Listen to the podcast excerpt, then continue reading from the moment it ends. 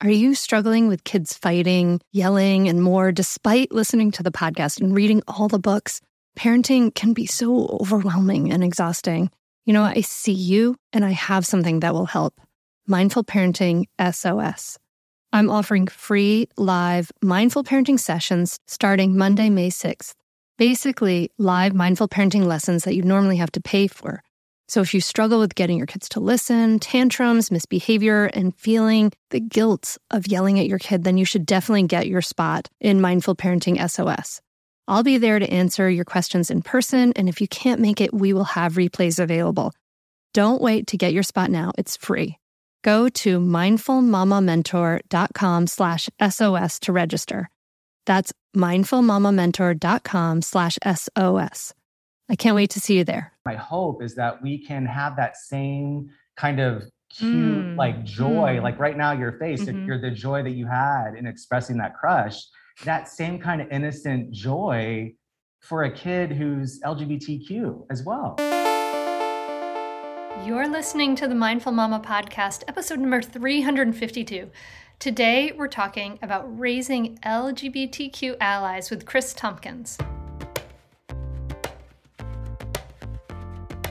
Welcome to the Mindful Mama podcast. Here it's about becoming a less irritable, more joyful parent. At Mindful Mama, we know that you cannot give what you do not have, and when you have calm and peace within, then you can give it to your children. I'm your host, Hunter Clarke-Fields. I help smart, thoughtful parents stay calm so they can have strong, connected relationships with their children. I've been practicing mindfulness for over 20 years. I'm the creator of Mindful Parenting, and I'm the author of the best selling book, Raising Good Humans, a mindful guide to breaking the cycle of reactive parenting and raising kind, confident, confident kids. Hey, welcome back. I am so glad you're here. Listen, if you haven't done so yet, please hit that subscribe button so you never miss an episode. And if you've ever gotten any value from this podcast, please do me a favor go over to Apple Podcasts, leave us a rating and review. It just helps the podcast grow more. It takes 30 seconds, and I, I greatly appreciate it from the bottom of my heart.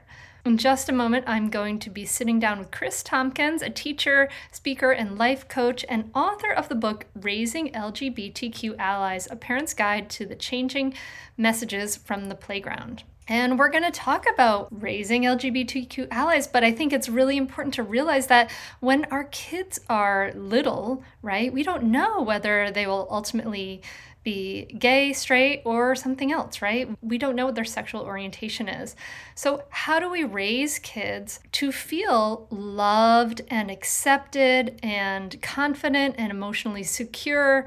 and emotionally healthy, right? No matter what, right? Or how do we raise LGBTQ allies? So, when my daughters were little, I had no idea what their sexual orientation would be. And ultimately, I found out about a year ago that my oldest daughter is gay.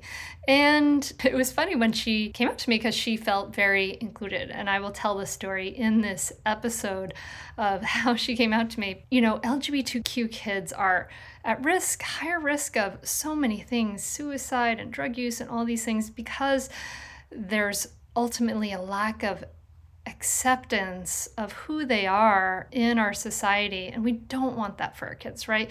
So it behooves us no matter how old our kids are whether we you know whatever they turn out to be to have an atmosphere of inclusion and open conversation in our homes. So I talked to Chris Tompkins about this, and we talk. I want you to listen for some important takeaways how kids learn a lot from what we don't say, how to build that atmosphere of inclusion, and also there's so many resources at every age. And you're going to hear me be really honest and struggle with some of the issues that are coming up in this conversation. So I hope you get a lot out of it. And let's dive in. Join me at the table as I talk to Chris Tompkins. All right. So as the mom of a uh, like within the last year i found out my daughter is gay so it was a really interesting uh, time for me. I was excited to see your book raising lgbtq allies and i you know i was wondering first i wanted to just ask you about the impetus like what made you want to write this book?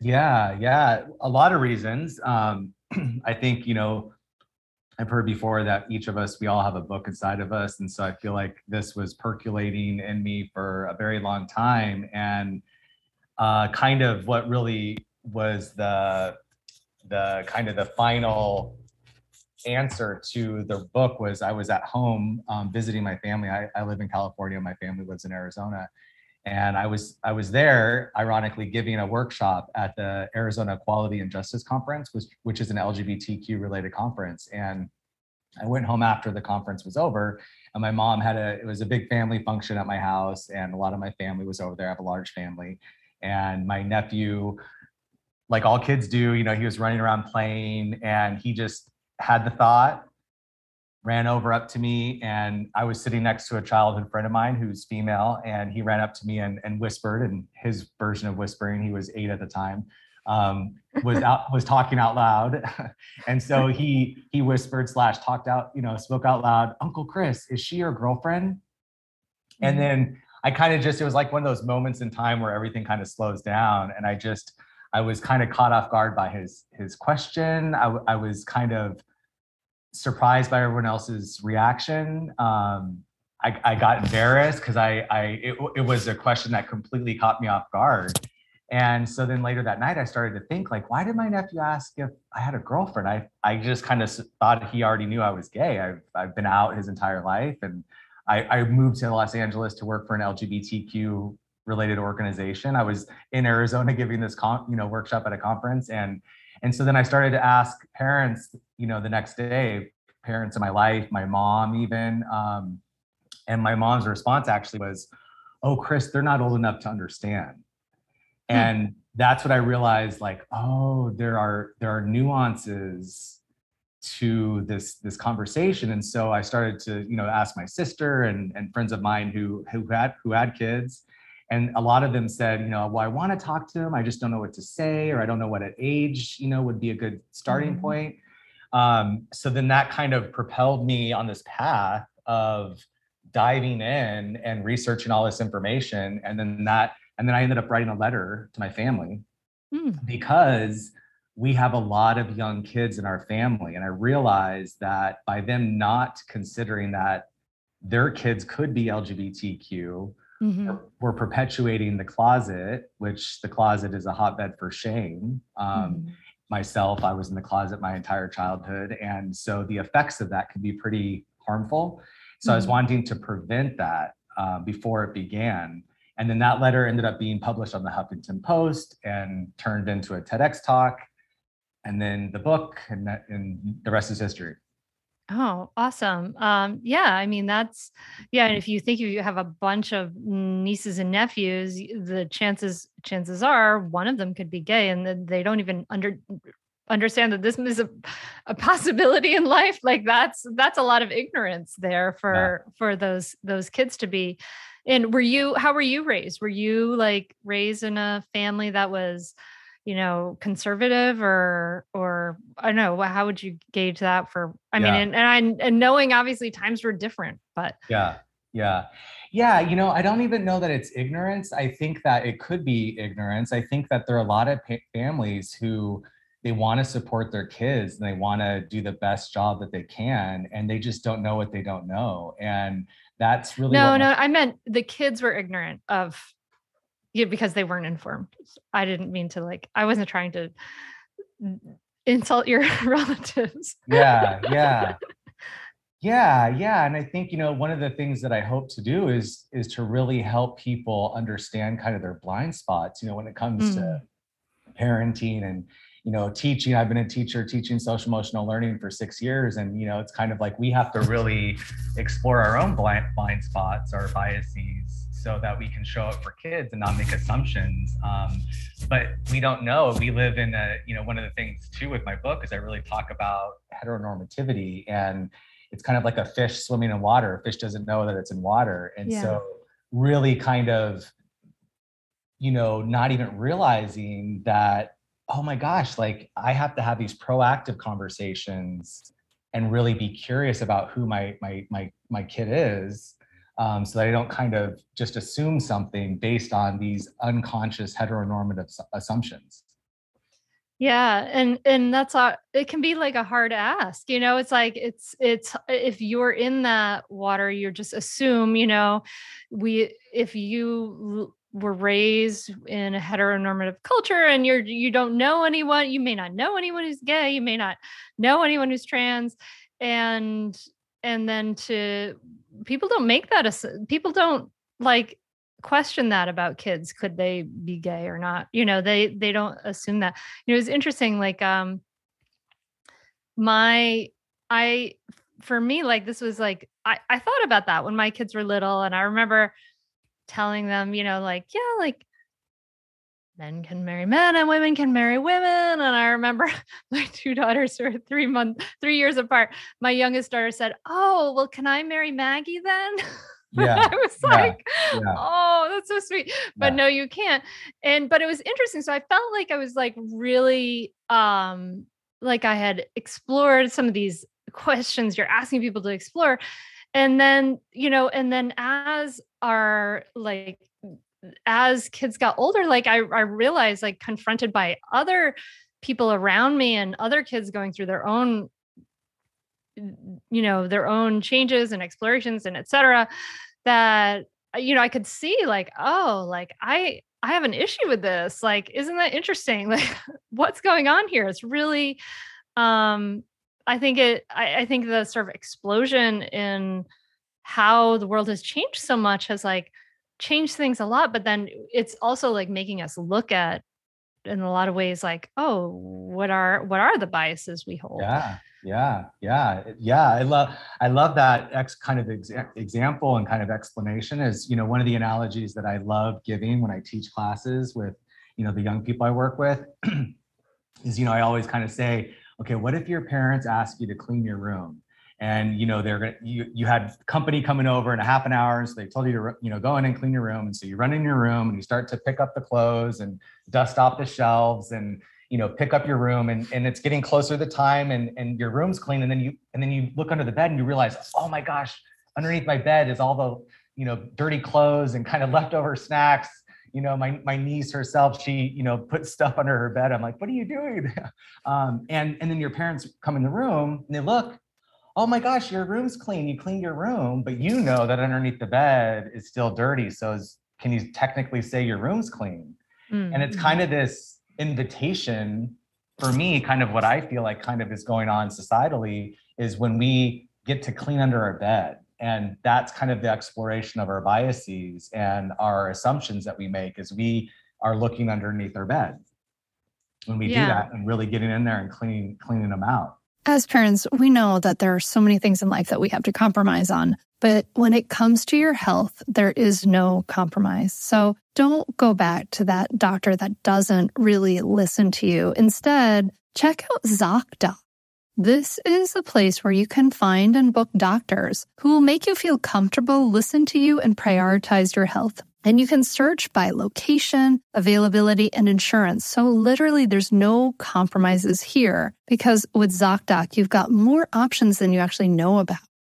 ZocDoc is a free app and website where you can search and compare highly rated in-network doctors near you and instantly book appointments with them online.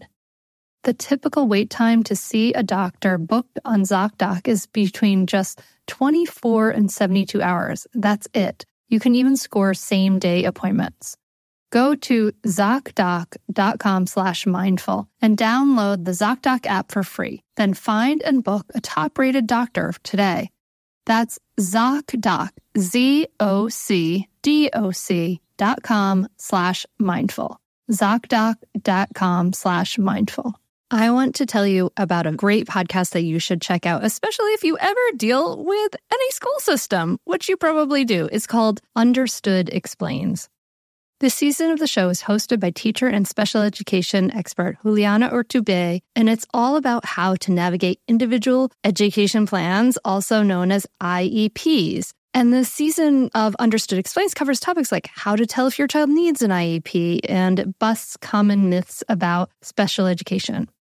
So I checked out the episode on the difference between IEPs and 504 plans because my daughter Maggie uses a 504 plan and it was really, really helpful. It went over all the differences, which one's better, how to get them, different myths and what your rights are, all kinds of different things that you should understand if your child may need extra help in education through an IEP or a 504 plan. The tone is super helpful, friendly, and smart. I highly recommend you check it out. To listen to Understood Explains, just search for Understood Explains in your podcast app. That's it. Understood Explains. Thinking it's interesting because we think about like how things have changed so enormously, right? And like we can think about, well, the, you know, it's it's normal. It's it, uh, you know, LGBTQ lifestyle is normalized now. Yet in a lot of ways, like um or LGBT be whatever I, I probably am going to use lots of the wrong words chris you could just have to help me yeah, out here. yeah. that's one of the fears people have about talking about these things right is that we're going to say the wrong words but like that things have changed so enormously but there's also been this backlash right? It seems like there's been this huge backlash. I mean florida the whole don't say gay bill um, all the, the the anti-transgender laws and things like that. Maybe you could just kind of give us before we keep going. Uh, what are some of the challenges right now that LGBTQ people have to deal with? What are the issues yeah, they're yeah. contending with? Yeah, yeah. So, and I appreciate you saying too that you know people, and that's one of the things I talk about in my book is that you know parents sometimes they don't want to say something because they fear what to say. They fear getting it wrong. Mm-hmm. Um, and it's really important to be mindful. And, you know, one of the chapters of my book, I really talk about how words matter. Mm-hmm. And when we use words over and over to describe certain communities, that's where these subconscious biases mm-hmm. get rooted. And then that's the worldview that we perceive people in. And mm-hmm. that's what creates the difference. And so when it comes to kids, my one of my hopes with my book is I really center children's experiences. And my hope is to really get on their level and what it's like being an LGBTQ kid in a classroom, in a family, in a community. And their kids are like sponges, they pick up everything. And mm-hmm. when they're they're constantly looking for affirmation, they're constantly looking for uh, to know that they're they're okay. And you know and they fit like, in the tribe right like that's an incredibly important human drive is yeah. to be accepted into the tribe because otherwise yeah. evolutionarily that would mean death right right right right and so you know words like lifestyle words like issues to describe lgbtq the lgbtq community you know what issues and constantly there's that's one of the things i i kind of tackle in, in the first chapter of my book is the dsm-5 which is the mental health kind of how you're described with mental illness, diagnosed with a mental health condition, and you know just the history of sexuality, homosexuality being considered a, a, a mental health disorder, and also connected to gender dysphoria. Uh, which is another diagnosable condition that is kind of convoluted with you know folks who are non-binary gender non-conforming gender diverse what is gender dysphoria for the listener who doesn't know what that means so gender dysphoria would be a diagnosable, you would need to meet criteria and you have specific things that you feel not connected to your body and you're suffering mental health conditions as a result. So higher rates of anxiety, higher rates of depression, it's it's a it's an effect on your mental well-being and daily functioning. So that might occur if someone were like a, a trans man in a female body, they might feel that those that would be something that might occur in that circumstance. Yes. Okay. Yeah. And not every person who is transgender, for example, or, for example yes, uh, has or experiences gender, dysphoria, gender dysphoria. So it's not something that mm-hmm. all trans people have gender dys- dysphoria. Um, but using it in the DSM-5 could be considered problematic because it's something that is. So it says it's a pathology. Yes, it's pathologized. Exactly. Okay.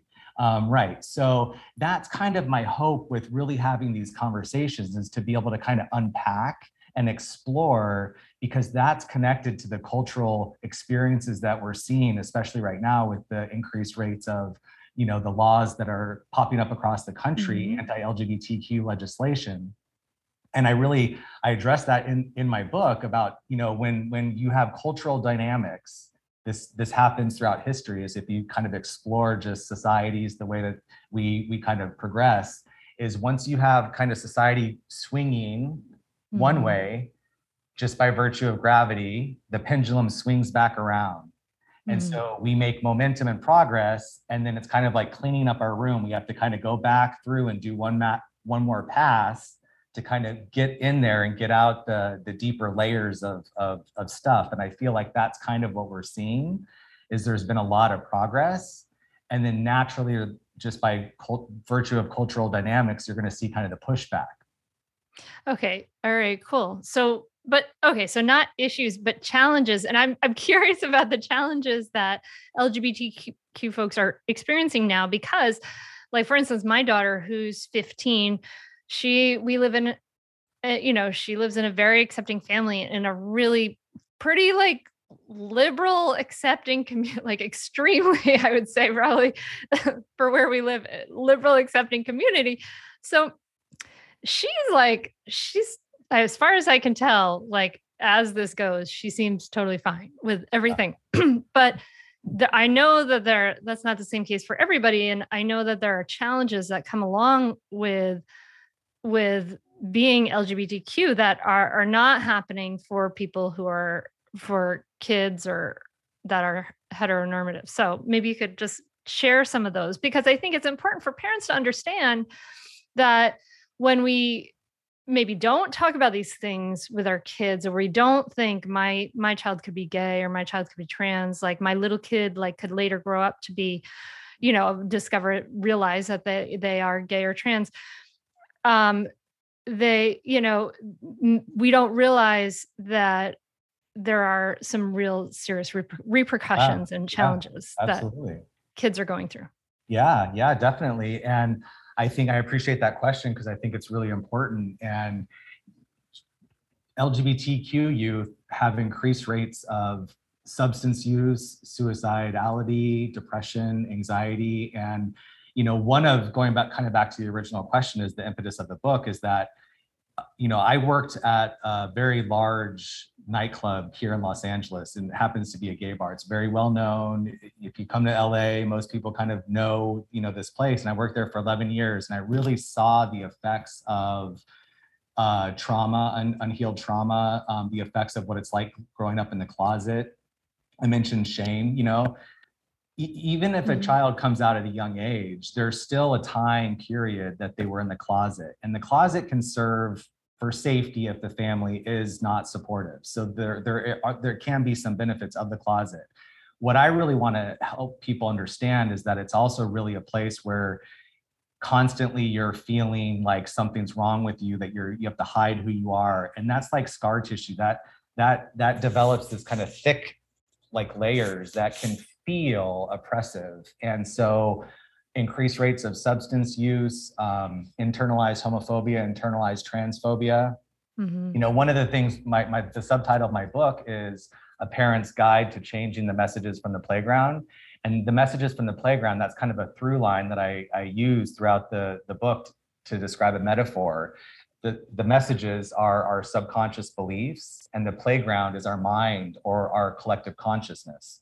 Mm-hmm. Uh, you know, I'm in graduate school right now, finishing up my master's in clinical psychology, and I work at a training site. All my clients are LGBTQ, and I, the youngest client I have is 20. The oldest client I have is 63. And one of the things I assess for as a mental health clinician is the degree of internalized homophobia. Mm. Because how that manifests is problems with relationships, low self esteem. Um, when I'm looking at anxiety or depression or mental health conditions, I'm looking at it through an LGBTQ affirmative lens. And so a lot of that is rooted in it's not just anxiety, it's not just depression, it's anxiety rooted in heteronormativity. It's it's yeah, depression. that they weren't accepted. that exactly that that and, adds up enormously. Yeah, and that uh, adds up enormously. And so then you start to have in adults, you know, one of the things I, you know, I think is really just to kind of give you anecdotally what that looks like. Because you know, we're kind of having, you know, children, they grow up and they become adults. And if a lot of this stuff isn't kind of normalized or talked about or accepted, then that manifests as kind of an attack on the self. And so mm-hmm. when we get into intimate partner relationships, then if that's unhealed, then we can project that onto our partners. So the parts that we don't like in ourselves will project that onto our partner. And so one of the things that I think is really important um, is that intimate partner violence in non-LGBTQ relationships and intimate partner violence in LGBTQ relationships um, pretty much are kind of at the same rate. Hmm. LGBT intimate partner violence in the LGBTQ community, the difference is is intimate partner violence in the LGBTQ community always occurs in the context of anti-LGBTQ bias. What does that mean? That means internalized homophobia. So basically, the societal oppression is introjected into the person, and then mm-hmm. that's manifesting as an attack on the self, an attack on on on a partner. So, my husband's had hair thinning issues for years, for a long time. It's not something he'd love to have, and he's done some things for it. But recently, started using Nutrafol, and oh my gosh, we have actually seen quite a difference. Did you know that for women, hair thinning happens in approximately one in two women? And if you're among them, I want you to know that you're definitely not alone. It's normal, but it's not openly talked about, and going through it can feel lonely and frustrating. But you can join over 1 million people who are doing something about it with Nutrafol. Nutrafol is the number one dermatologist recommended hair growth supplement with over 1 million people seeing thicker, stronger, faster growing hair with less shedding, like my honey.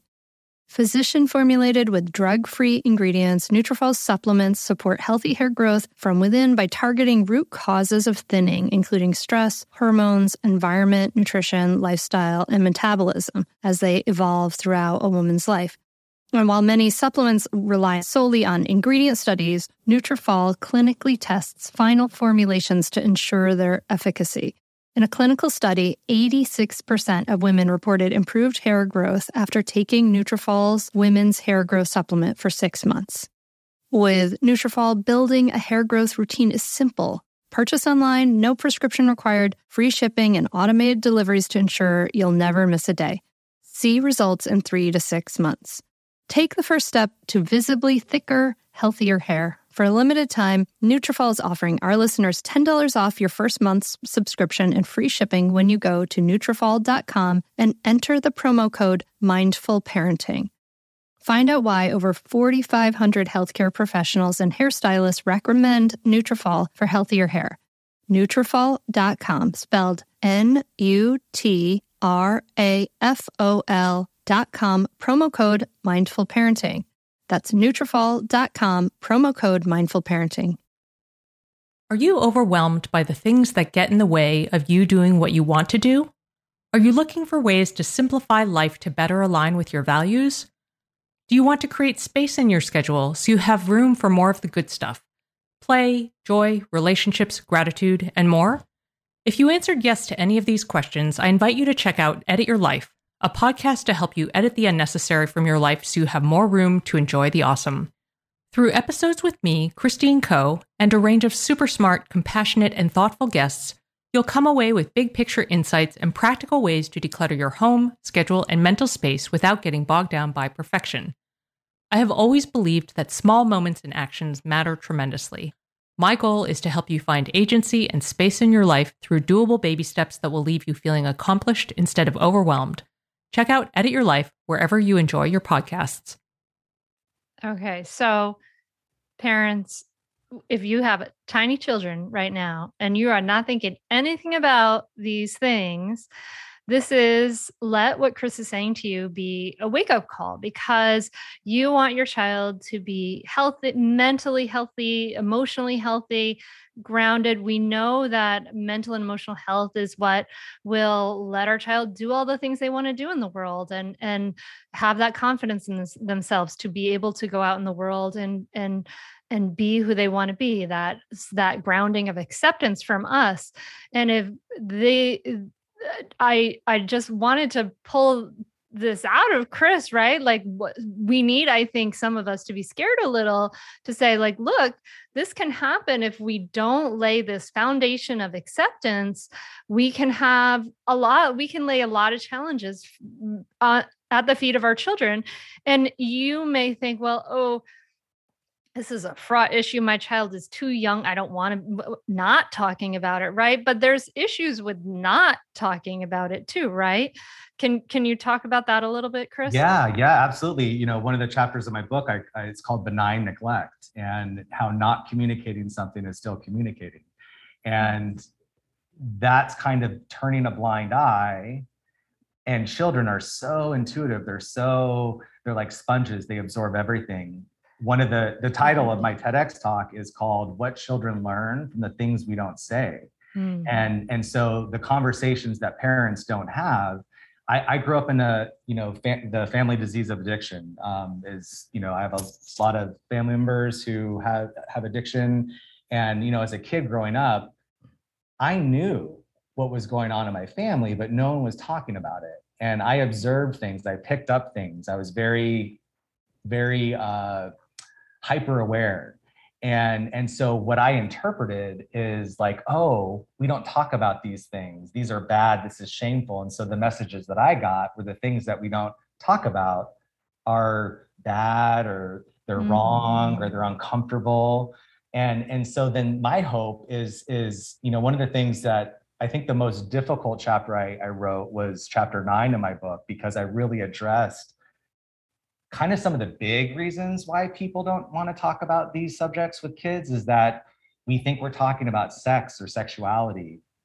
And so, what I invite readers to consider is that we're putting our adult constructs of sex and sexuality onto kids. And that's not what this is about at all. This is about talking about a child's normal, natural development. They're developing their gender, they're developing their sexuality right now. Um, you know, I, I recently watched for the first time um, the movie "It's a Wonderful Life." Um, I've never seen it. Never seen it. Oh I know it sounds so weird.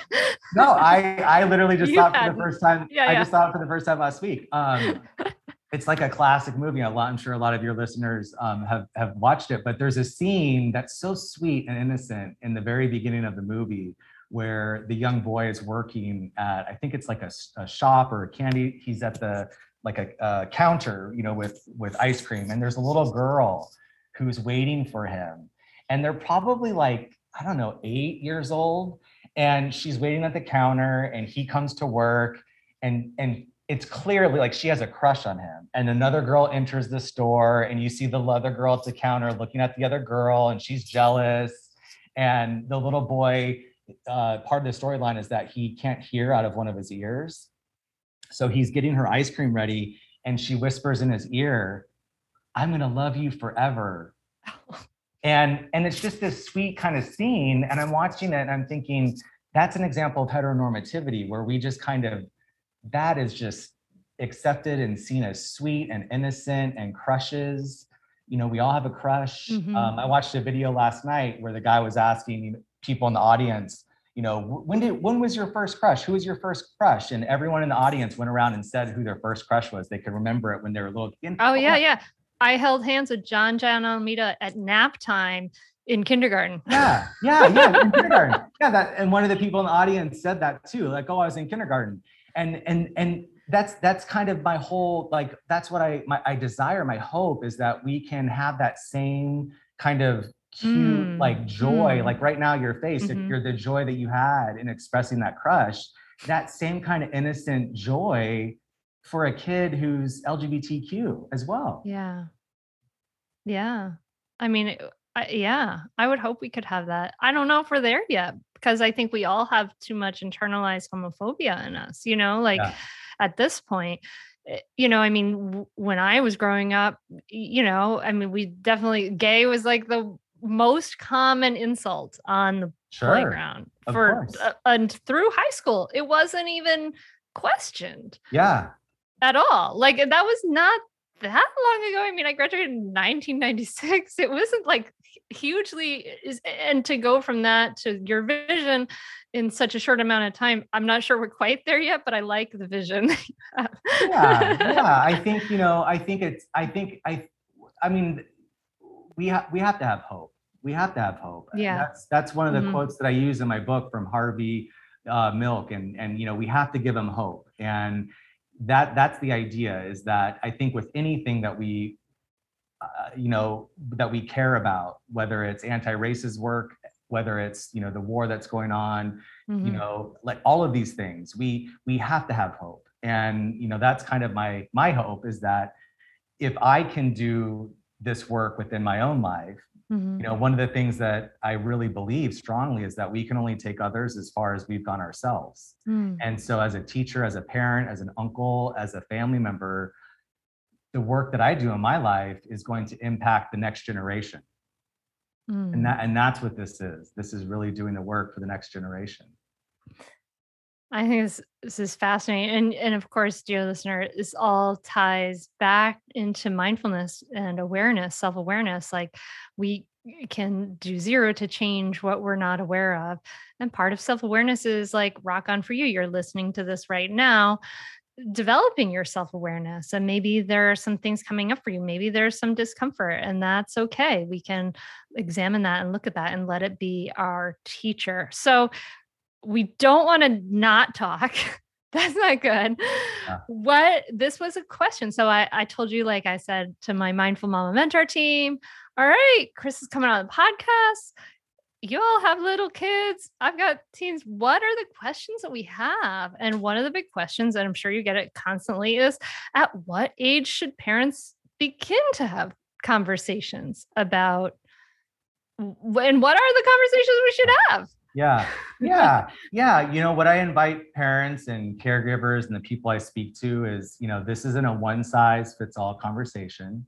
And and it's not a one time conversation. It's ongoing and it's kind of my my invitation to people is to be curious and to listen and and to ask questions and you know my niece as an example you know she so really quick to address like at what age i think that if a child is old enough to ask questions that's a pretty good ind- indication that they're able to kind of take in information at age appropriate levels um, mm-hmm. and and start to kind of be curious with them and talk to them and ask them you know a lot of times you know i'll talk to my nieces and nephews about stuff and then i'll mention it to my sister i'll mention it to my mom and and they'll say they didn't what they didn't tell me that and i and i feel like it's because i have a genuine curiosity um, and and interest in and not that their parents don't but i feel like the energy that we bring to a conversation with a with a young person is felt mm-hmm. and and my niece uh, recently she's nine years old and she a few weeks ago we did a facetime and she was telling me about a gender reveal party that she went to uh, what do you think of those? I it's like a weird. It's like developed after I had my kids as a phenomena. Yeah, it's so yeah, interesting. Yeah, yeah. And so I was curious to hear from her yeah. what she understood as far uh-huh. as what a gender reveal party was. And what was curious to me is that it was almost like she was just kind of regurgitating information that mm-hmm. like clearly these weren't necessarily her ideas. They were it was kind of what was told to her about what a gender reveal reveal party was. And so mm-hmm. I started to ask her, you know, well, what about, you know, boys who like pink? Um, and and you know, one of the things that, you know, I'm sure your readers will or listeners and readers will understand is that you know children when they're very young they have a very rigid and fixed way of, of thinking. That's just yeah like brain age five i think is peak rigidity. Yeah that's like that's just how the brain develops. That's kind of mm-hmm. childhood development. So um, i was able to kind of really talk to her and and be curious about the conversation. And and then challenge her for the colors of only boys like blue and only girls like pink. And and she kind of resisted because of just that kind of more fixed way of of, of thinking. But that's seed planting to me. This is mm-hmm. kind of answering the question is that we get to have ongoing conversations. And so then a few weeks later we did another facetime and she showed up and she had a blue shirt on. And not that even that she was aware of it but i mentioned oh that's i like your shirt. That's a blue you're wearing a blue shirt and she looked down and she remembered the conversation we had. And that was a good kind of example of like oh girls can like blue as well. So it's kind of like introducing the conversation at the age that they're starting to tell you things and ask questions and then also be proactive. And i recommend you know i love getting kids books children mm. books yeah that was another question we had on my team was um, books geared towards children that you find helpful what are they I, I have chapter 10 of my book. I include all of my favorite books and they're they're by ages. Uh, mm-hmm. What what books are are there? Um, I definitely recommend books. I think they're so helpful to be able to, you know, that that that's just a really great bonding time that you get to be with a, a young person and and flip through and and read books. Um, I stopped giving my my nieces and nephews presents, and I would give them I would give them books. Hmm. Yeah. Uh, I'm just going to share a couple examples because that's helpful for the listener. Sure. Um, uh, Chris has uh, books ages two and up, ages three and up, four and up. Um, you know, uh, Red a crayon story, love makes a family, I am jazz are in the four and up list, Jacob's new dress. Um, who has what i love who has what i recommend who has what all the time mm. because it is a great book uh, for three and up for kids asking questions about their bodies it's it's such a great book um, and uh, and other ones uh, so so yeah so there are are lots then then that's a great i find that's a great because if you don't have maybe you don't have any gay people in your life like you, you know that you know of and and you maybe you live in a community that's you know uh not so friendly to to lgbtq people bring some books into your house yeah. and that is a a speaker you know that talks to that opens the door for conversations even when you're you're not there um i and the whole pink and blue thing is so interesting i was like um, i uh, it's fascinating because in the victorian era pink was the color for little boys it right. actually indicated little boys and light blue was the color for little girls and it right. switched right. and little boys wore dresses for yeah. a long time yeah yeah probably yeah. a lot easier to like pee if you're a little little boy and you have a just a dress on you're just going to lift it up I imagine probably. it's probably all yeah. practicality. Yeah, practicality, but yeah. or if you live in Scotland. Yeah, yeah, yeah. the kilts. Yeah. Um, okay, so what age should we begin to have these conversations when they're asking the questions? Yeah. Or can we, you know, and I think that you're right. Like, I mean, I personally believe in like transparency for kids like let's teach them about the world we live in like when they ask questions answer those questions in a way that is comfortable you know is age appropriate for them. And we don't have to we don't have to answer a question with all the information. We can give sure. a piece of the information and uh, then see if they have any more questions. Uh, maybe just oh those two men are holding hands. Maybe they're married and yeah. and that's all you need yeah. to say. And if they have any more questions ask yeah. more you know you answer some more questions. Would that be yeah, yeah he's I, saying yeah so yeah i think i think i think that's a great idea and i think that again going back to heteronormativity and just the the just the constant you know we take in hundreds of thousands of of data of information just through you know be navigating through the world you know we're taking mm-hmm. in taking in taking in information and and if if if i'd say you know if the majority of that is heteronormative then just subconsciously you know kids are getting information picking up picking up information and so i remember you know i'm sure you you when when when for your book you know you really have to take into mind the reader like who is this reader who am i writing this book for and i literally went through and had in mind the specific people in my life who mm. I had conversations with. You know, I remember um, a good friend of my family friend, you know, her sister's a lesbian and she didn't realize and she's a lo- she loves her sister and is very accepting and she didn't realize that whenever her sister would come over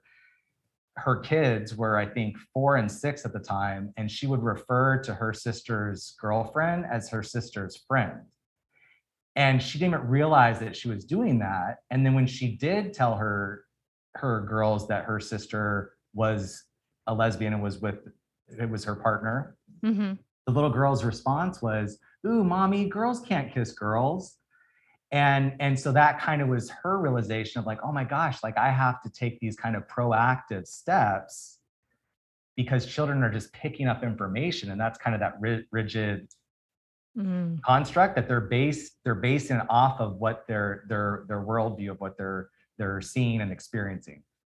So would you recommend you know when kids I mean, I, I, guess it'd be interesting to bring a child development specialist into this, right? Like, because like when kids are super rigid, particularly about gender roles, like around age five, because I remember finding that really interesting because because I really chafed against as a feminist, like the ideas that girls should just be this way and boys should just be this way. I wasn't necessarily like looking at it from like an LGBTQ standpoint, but I had like, you know, my girls wore clothes from the boys section at times and and you know i didn't i tried to like keep the minute the pink that flowed into our house to a minimum.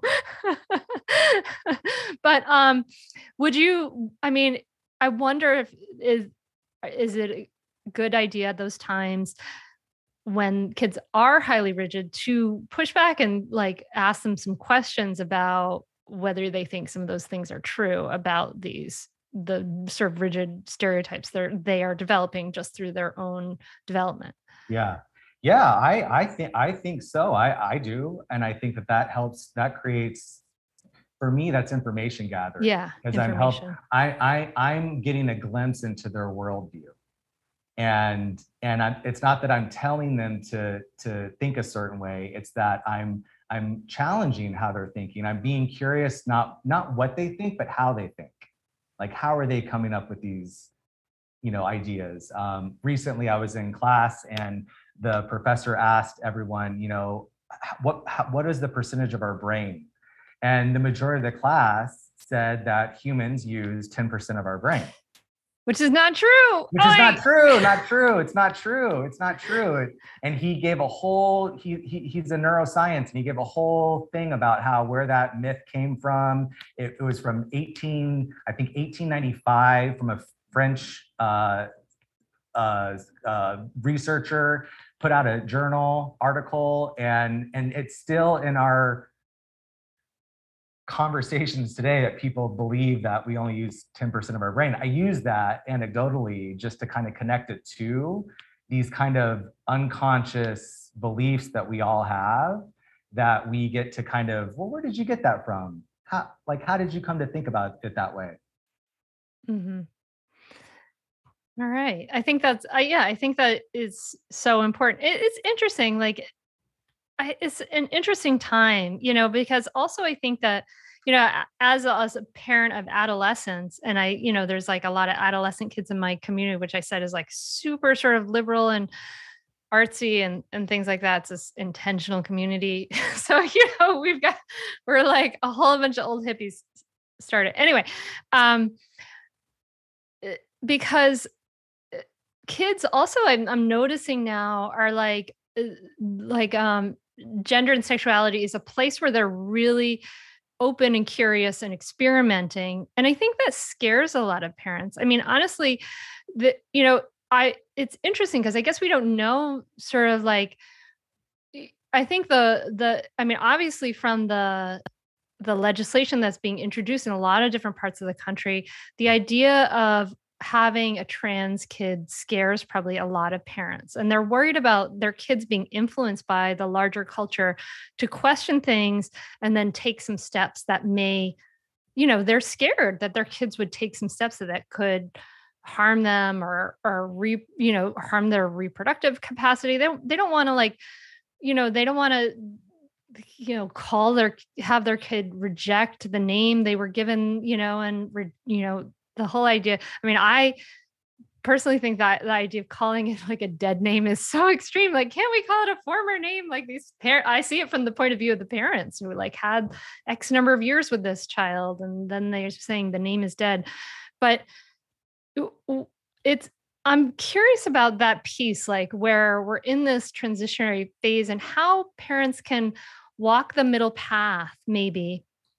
Is there a middle path from between being uh, like between the of being non-accepting and and being maybe being supporting changes that their child may regret right? Like is there like a middle path between that? What how do you see this chris? Yeah i do and i i, I talk about that in my book as far as you know the phases of acceptance. And mm. in my experience you know it's not like anything in life you know it's not a straight line and it's going to be a certain way and it's going to be perfect and tied up in a nice bow.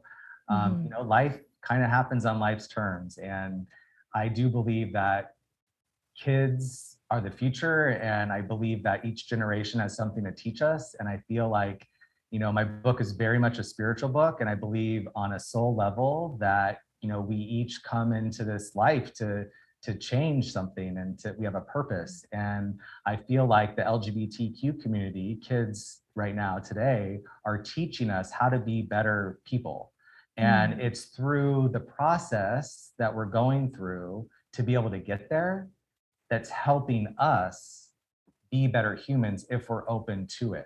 Mm. I think there is a middle path. I think absolutely there is. And I think that, you know, it's it's it's absolutely a parent's that's that's part of being a parent is, you know, you you kind of project into your child a lot of the things that you know you didn't receive as a kid growing up or or you want to help bring them something that you didn't get and and you mm-hmm. want them to be a certain way and and you have all these hopes and expectations and and then they they're not that way.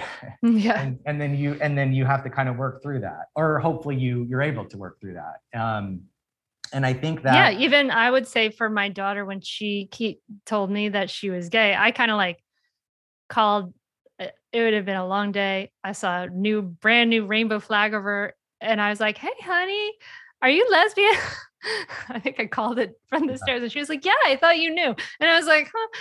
Anyway, but like there was some processing for, I mean, I thought it was like, a, you know, I was like, Oh, like there's some processing for me to do, you know, with this. I, I accept her completely 150%. But, you know, at that time, it was like, Oh, this was a, a break in my expectation for her, sure, you know, course, yeah. that I didn't even realize I had. So, right, right. yeah. yeah yeah thank you for sharing that because i think that that really is my that, that that's really what the book is for that's really what this conversation is for i go to a lot of support meetings i go to a lot of support groups PFLAG for your listeners is a wonderful wonderful organization they have chapters all over the country um, and I go to a lot of. What does it stand for? PFLAG. PFLAG Parents and Families. It used to stand for Parents and Families of Lesbian and Gays. Okay. It, it's since changed, and so it's parents and family members of the LGBTQ community. Okay. Um, and they do support groups, they do advocacy, um, wonderful, wonderful organization. And I go to support groups where parents like yourself who are processing their child's coming out and they want to be supportive and accepting. And my hope is down the road that the more that we get to peel away the layers of heteronormativity and kind of these um, unconscious blind spots, is that we won't have to process if our child does come out because it mm-hmm. wouldn't have been something that yeah maybe our children won't have to anyway yeah yeah yeah yeah and you know and and and and even now though there is going mm-hmm. back to your question about the middle path you know there is phases of acceptance and and ultimately the last phase is i hope that parents and caregivers can get to a place of celebration mm-hmm. um, and and and not from a place of I, you know, I talk about this in my book too about the difference between, you know, when you when you I know my own experience with young people is that when I when I bring like when I make something too much of a big deal, like it almost mm. kind of mm-hmm. it almost kind of has like an aversive um, message to them. Yeah, yeah, yeah. Like we're trying too hard. You want it yeah. to be normalized. Yeah, yeah, yeah, yeah mm-hmm. exactly. Yes. Yeah. Yeah. yeah. Interesting. There's probably so many things I could talk to you about with this. Chris, we have to let you go. The book is Raising LGBTQ Allies.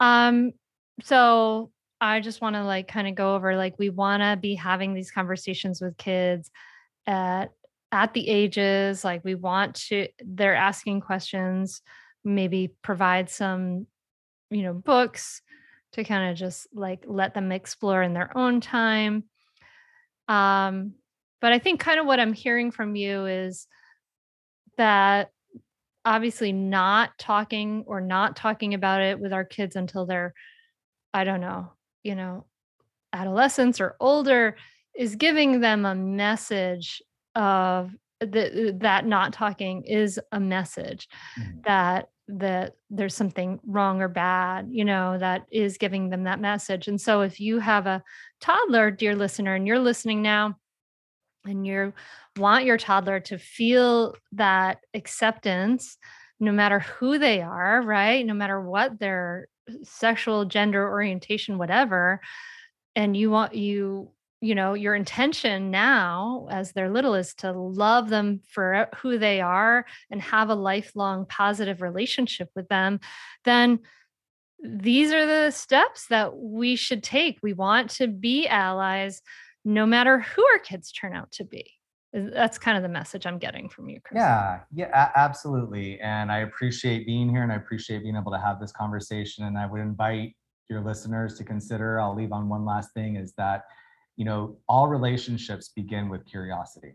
Mm-hmm. All relationships begin with curiosity. And there is a story that I use in my book where a father was talking to his, his daughter, and she's a lesbian, came out, you know, later in life, and they didn't have a good relationship. And the father was kind of making amends to her and saying, you know, I realized that it wasn't your job to teach me who you were. It was my job to mm. understand mm. and learn who you were mm, and yes. that goes back to you know all relationships begin with curiosity and the relationships that we have with our kids the people the young people in our lives it can begin with just that curiosity yeah interest curiosity it's the opposite on the spectrum from judgment dear listener right like mindfulness is be, intentionally being in the present with an attitude of kindness and curiosity. So I love that. I love, love, love that you're ending with that, Chris. That's so beautiful. yeah, yeah, yeah.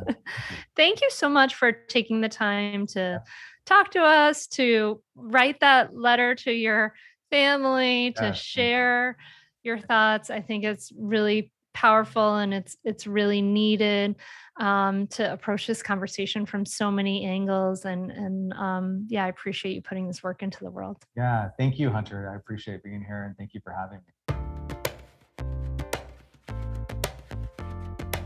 I hope you appreciated this episode. You know, I think it was important conversation for me to have, but this may be you too at some point. But listen, if you liked this episode, if you learned something from it, share it with your friends. But do me a favor and take a screenshot of it and share it on Instagram and tag me. Share it in your stories, tag me in it at Mindful Mama Mentor, and I would love to see what your takeaways are if you have any that is making this podcast great is this feedback we get. And hey, listen, dear listener, I think we're at over 2 million downloads now. What? What? What? Can you imagine? So cool. So, thank you, thank you. Thank you for spending your time with me. I mean, our attention is our most precious resource. And what you put your attention to grows, right? Where attention flows, energy grows. You know, I appreciate you spending this time, spending your precious attention, watering these good seeds with me. I hope this this episode has, you know, becomes food for conversation and for thought for you. And if it does, let me know. It, it really means so much to me to find out. So I'm wishing you peace and wishing you ease in your day weeks and your months ahead. And I can't wait to talk to you again. Thank you. Thank you so much for joining me. Namaste.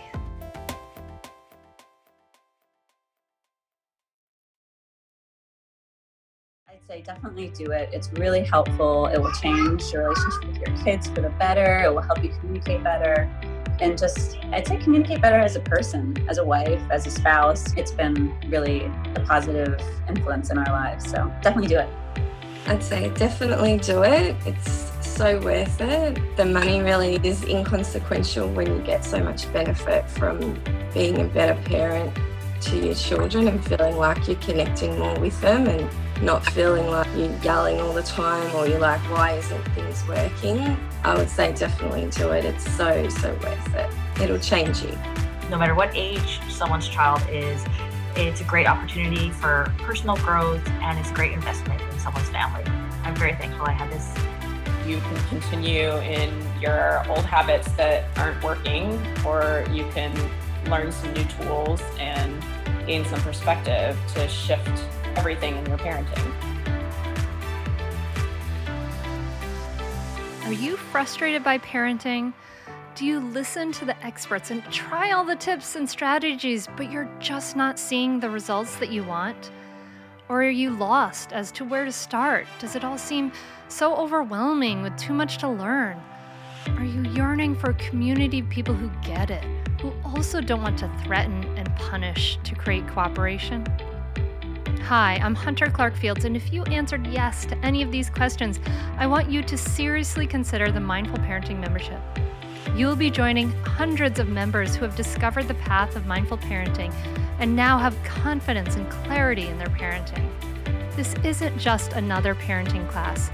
This is an opportunity to really discover your unique, lasting relationship, not only with your children, but with yourself. It will translate into lasting, connected relationships, not only with your children, but your partner too. Let me change your life. Go to mindfulparentingcourse.com to add your name to the waitlist so you will be the first to be notified when I open the membership for enrollment. I look forward to seeing you on the inside. mindfulparentingcourse.com.